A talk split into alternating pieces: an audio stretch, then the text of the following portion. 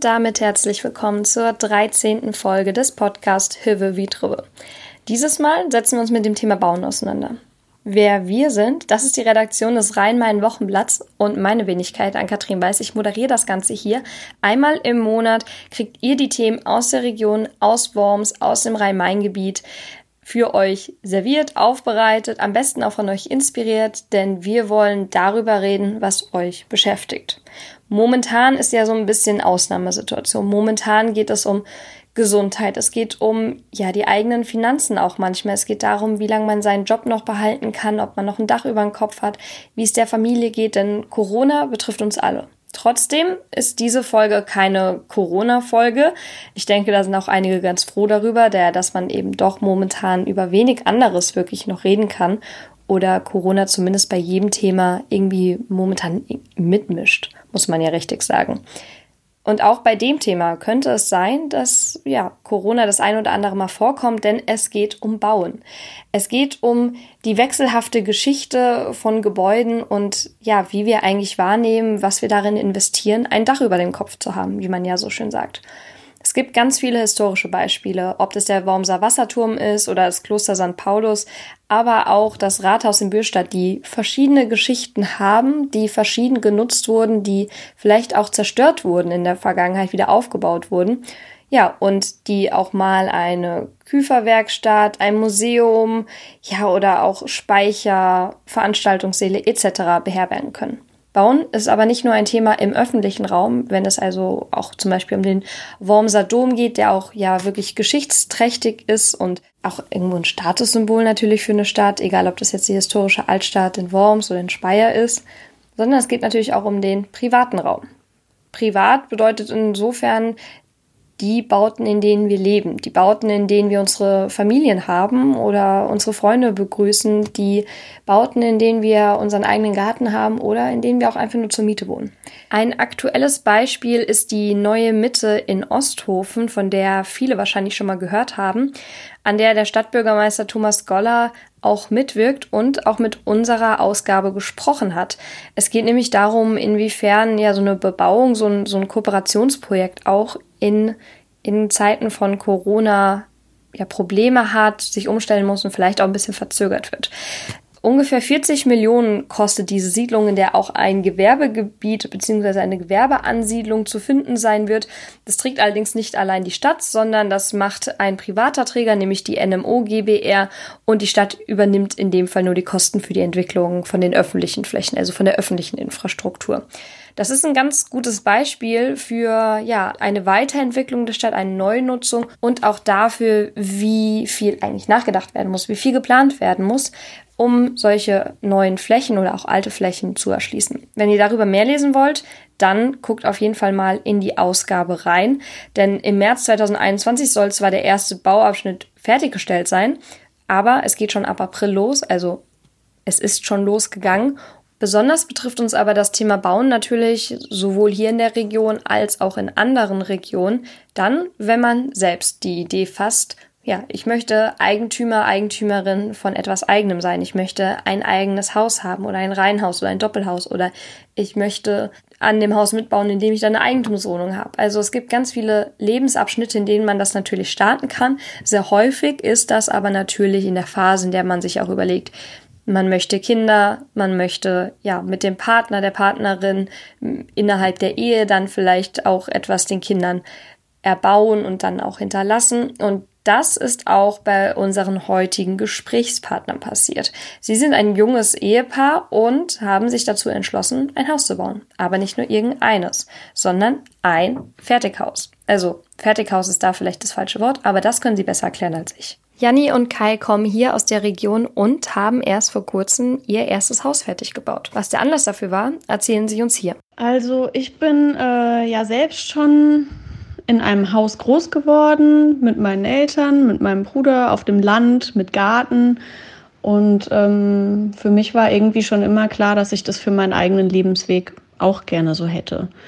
Und natürlich ist so ein eigenes Haus auch einfach eine Form der Altersvorsorge und eine Form der Freiheit. Also man hat natürlich bei einem Haus ganz andere Freiheiten als wie bei einer Eigentumswohnung. Schon was die Gestaltungsmöglichkeiten angeht, ob es jetzt die Außenanlage sind, die Aufteilung der Räume.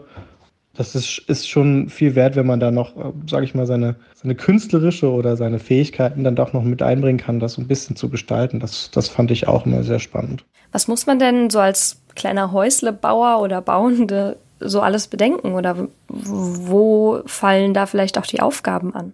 Gut, also bedenken ist natürlich und machen, würde ich sagen, als allererstes setzt man sich natürlich mit der Hausbaufirma auseinander. Das ist das, das im Prinzip das A und O. Ähm, wenn man sich da nicht intensiv mit beschäftigt, mit der, mit der Firma, mit der man das Haus bauen möchte, dann kann man natürlich auch, sage ich mal, richtig, richtig Pech haben. Bei uns war es jetzt zum Glück nicht so, ähm, weil die Hausbaufirma relativ viel für uns gemacht hat und auch viel für uns bedacht hat. Das ist natürlich wichtig, aber gerade so vor, vor, sag ich mal, Vorarbeiten, die gemacht werden müssen, wie, sag ich mal, zur, zur Kreisverwaltung gehen oder so, das, das frisst Zeit und es frisst auch teilweise auch Nerven. Das muss man schon machen und auch, wie gesagt, bedenken, ja. Ja, und dann ist es ja natürlich auch so, dass man sich an einige Vorgaben halten muss. Das hängt dann natürlich auch immer damit zusammen, was für ein Grundstück habe ich, wenn ich denn überhaupt schon eins habe. Ansonsten ist natürlich auch das eine große Aufgabe, erstmal ein Grundstück oder einen Bauplatz zu finden. Mhm.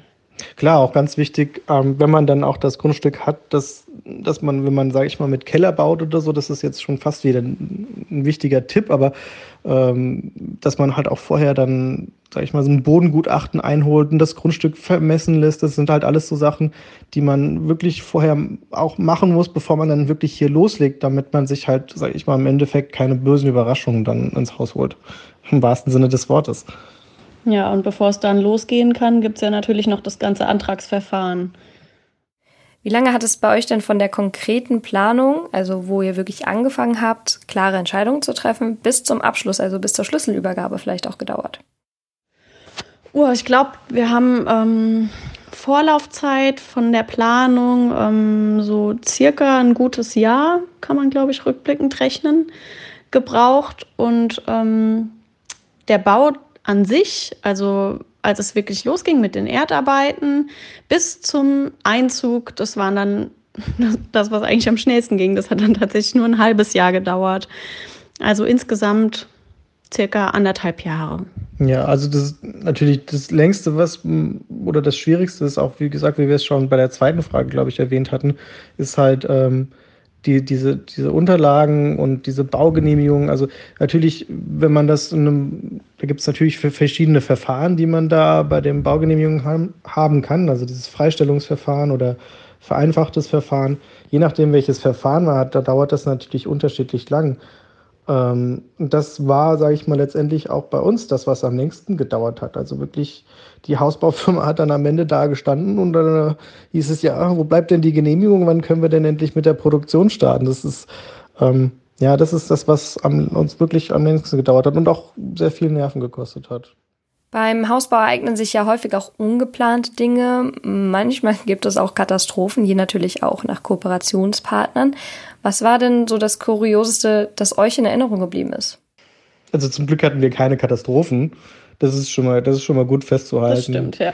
Ähm, also eine kuriose Sache, also wirklich kurios ist dann, wir haben das Haus ja schlüsselfertig ähm, bestellt und es wurde auch schlüsselfertig hingestellt letztendlich.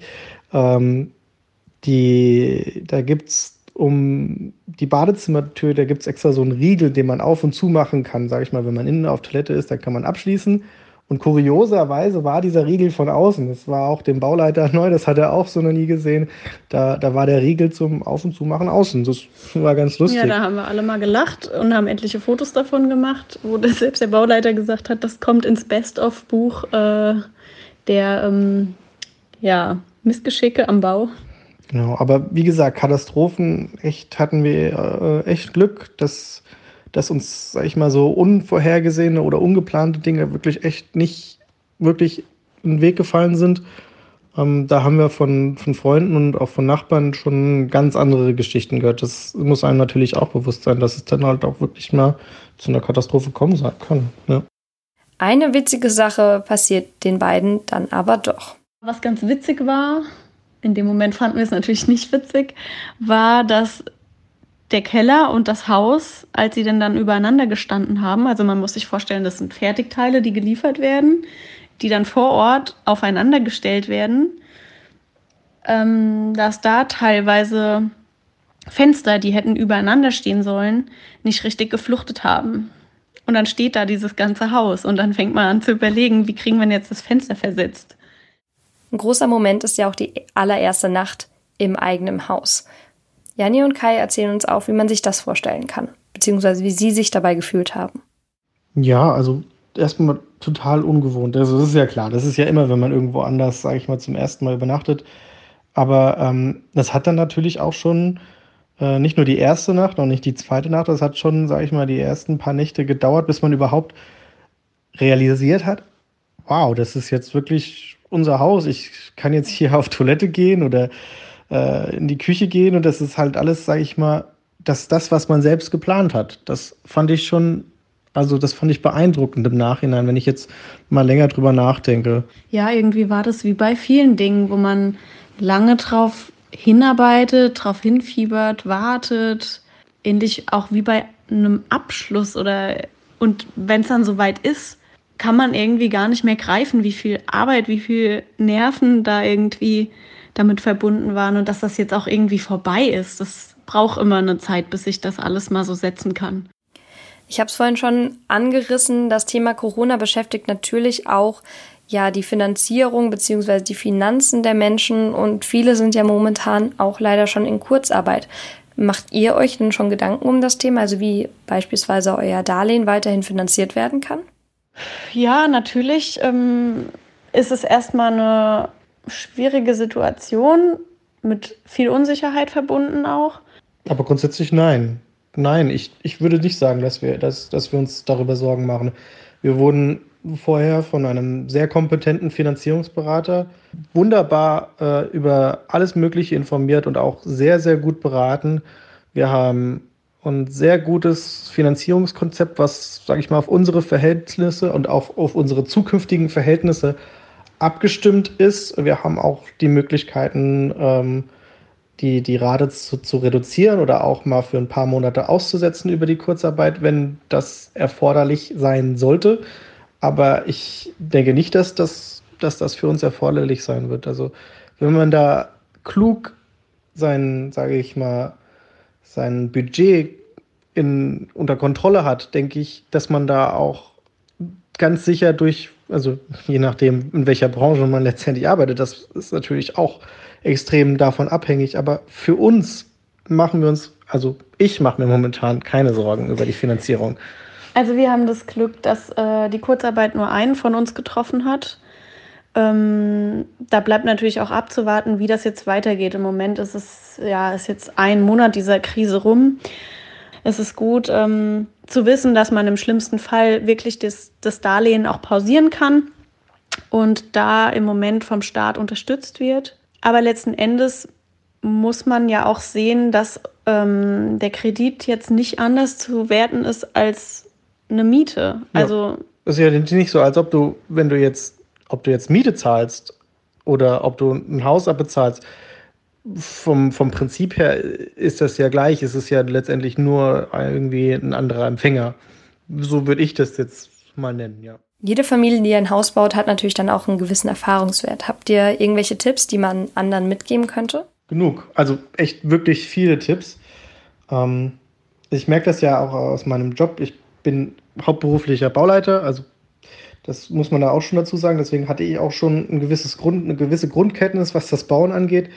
Ähm, aber einer der größten Tipps ist, ist glaube ich, mal wirklich sich, sich wirklich von vorne bis hinten mit, sag ich mal, mit der Hausbaufirmen und den verschiedenen Hausbaufirmen, die es da draußen gibt und mit dem Bauleistungsverzeichnis, da muss man sich wirklich mit mit vorher auseinandersetzen. Man, man muss es vergleichen. Noch ein großer Tipp ist halt, wie gesagt, sich vorher mit, dem, mit dem, wenn man ein Grundstück hat, sich mit dem Bebauungsplan auseinanderzusetzen, zu schauen, was ist denn überhaupt möglich von seinem Haus, weil manchmal hat man ja diese Vorstellung von, was weiß ich, einer Stadtvilla zweistöckig.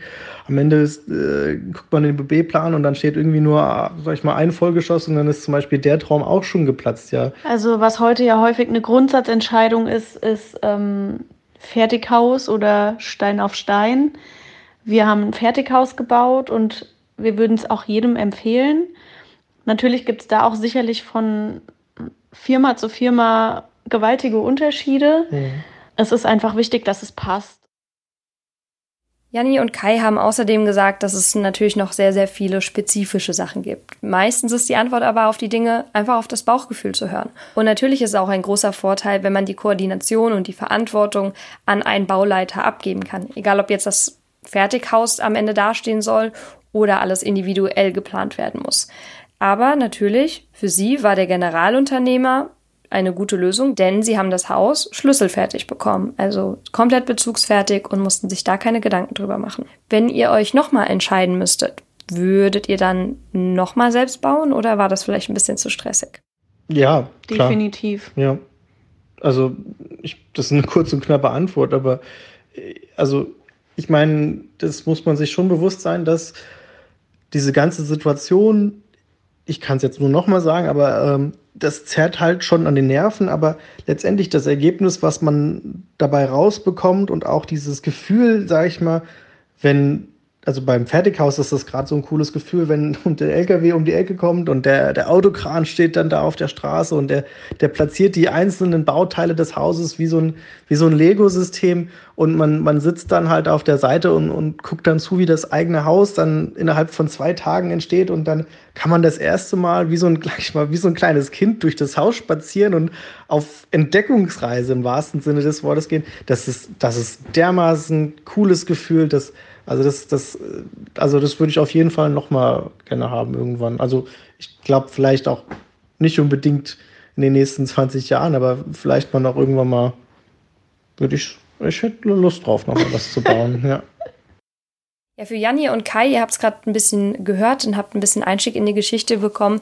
Für die beiden hat es auf jeden Fall geklappt. Es war bestimmt nicht immer einfach, aber nun haben sie ein Eigenheim und das ja, schlüsselfertig, unkompliziert. Das muss natürlich nicht bei jedem so laufen. Ist aber bestimmt eine ermutigende Geschichte, auch wenn es darum geht, dass man die Region eben vielleicht als Eigentümer mitgestalten kann. Wenn ihr Geschichten habt, wenn ihr Ideen habt, wenn ihr vielleicht auch momentan Schicksale habt, die in der Region ganz besonders wichtig sind oder von denen bisher noch niemand gehört hat und noch weniger Leute darüber berichtet haben. Dann schreibt uns gerne unter redaktion.wormser-wochenblatt.de.